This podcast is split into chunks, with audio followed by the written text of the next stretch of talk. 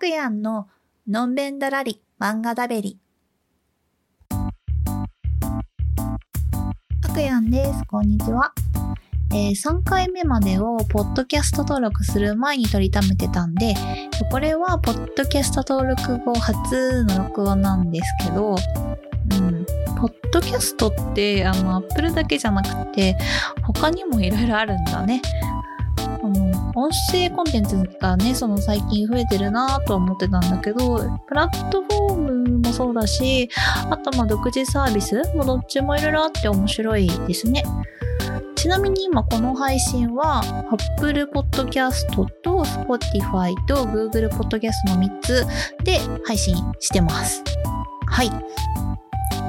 というまあそんなわけで、え今回紹介するのは果ての星通信です。えー、主人公はロシアに住む星が好きな一人の青年マルコ。で、マルコには大好きな恋人がいて、えー、近々世界を二人で回って旅をしようかななんて話をしたり、で、その裏で実はこっそりマルコが結婚の申し込みしようかなってそわそわしてるなんていう幸せな何でもない日々を送っていたんですが、そんなある日のこと、マルコは宇宙人にさらわれてしまいます。あのー、よくね、あのー、宇宙人に連れてかれるみたいな都市伝説あるじゃないですか。あのね、銀色の円盤があって、タコの宇宙人みたいなやつが来て、なんか光当たられて連れてくっていう、あの、本当ね、それ。本当にそれなんですよ。まあ、あの、実際にね、銀色の円盤とか、あの、タコっぽい宇宙人が出てくるわけじゃない。いや、出てくるか。うん。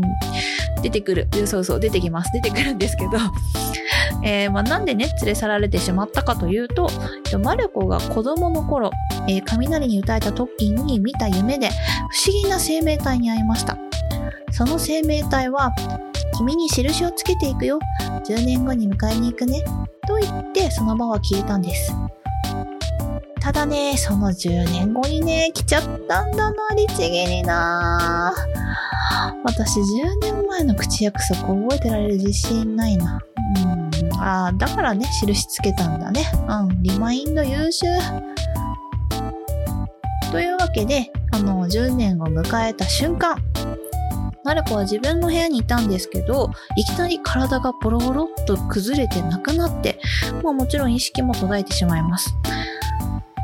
その後、意識を戻した時には見知らぬ場所に、周りはまあなんか明らかになんかこのね、あの見たことない植物のようなものがたくさんあって、建物とか置いてあるものもなんか見たことないようなデザインのものばっかりで、で、そこであ、一番最初にあったのは、その10年前にあった不思議な生物。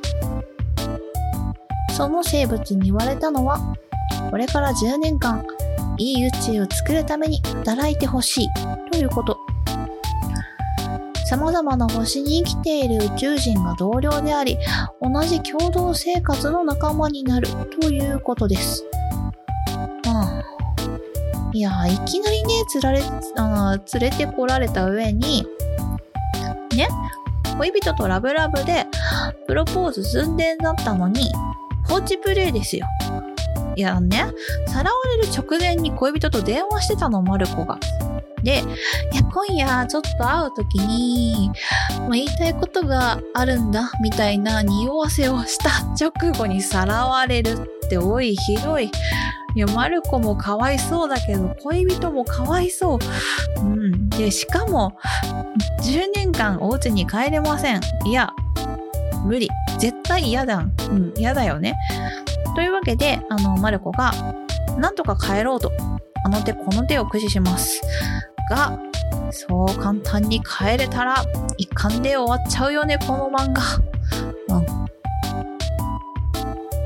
と、この漫画の見どころというか、まあ、面白い要素は3つありまして、まあ、その宇宙なの、宇宙が舞台なので、宇宙にあるいろんな星や、そのそれぞれの星に住む宇宙人の文化や生態が見えることですね。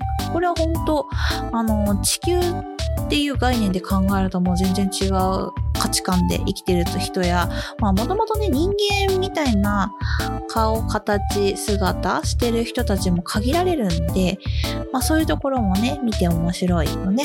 うん。で、二つ目は、その宇宙を管理する団体組織の秘密。まあそのマルコをさらった団体管理局団体がいるんですよ。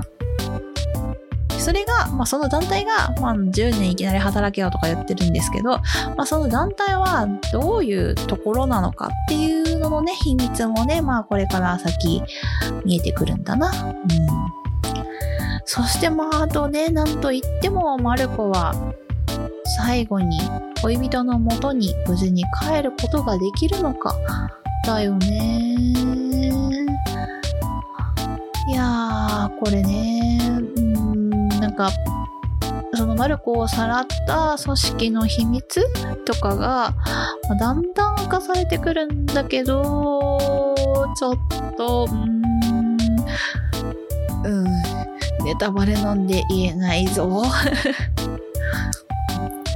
あとねうんこれでも、いや、本当になんかマルコ結構頑張ってるんですよ。あ、なんか、まあ、最初の方は本当に、あのー10年働かされるなんて嫌だって逃げることばかり考えてたマルコだけども途中からその働いている環境でね一緒にいる同僚だったりとか出会う宇宙人がみんないい人なのでまあそのそれなりのコミュニケーションを取ったり友人ができたりっていう、まあ、楽しさもありつつも、まあ、とはいえねずっとその心の中には残してきた恋人のことが頭の中にあるわけです。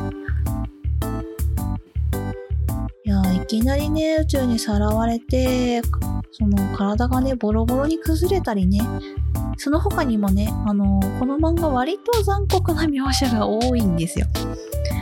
なんだけど、絵柄がね、ほわっとしてるの。だから、あの、怖いの苦手な私でも読めます。でも、うん、冷静になってみると結構シュールなシーンは多い。から、あの、読むときにそこは覚悟して読んでください。後味がめっちゃ悪いシーンもあれば、まあ、泣く回もあり、笑う回もありです。うん。でもちょっと宇宙楽しそうだなって思える漫画です。というわけで今回はここら辺で。それではまた。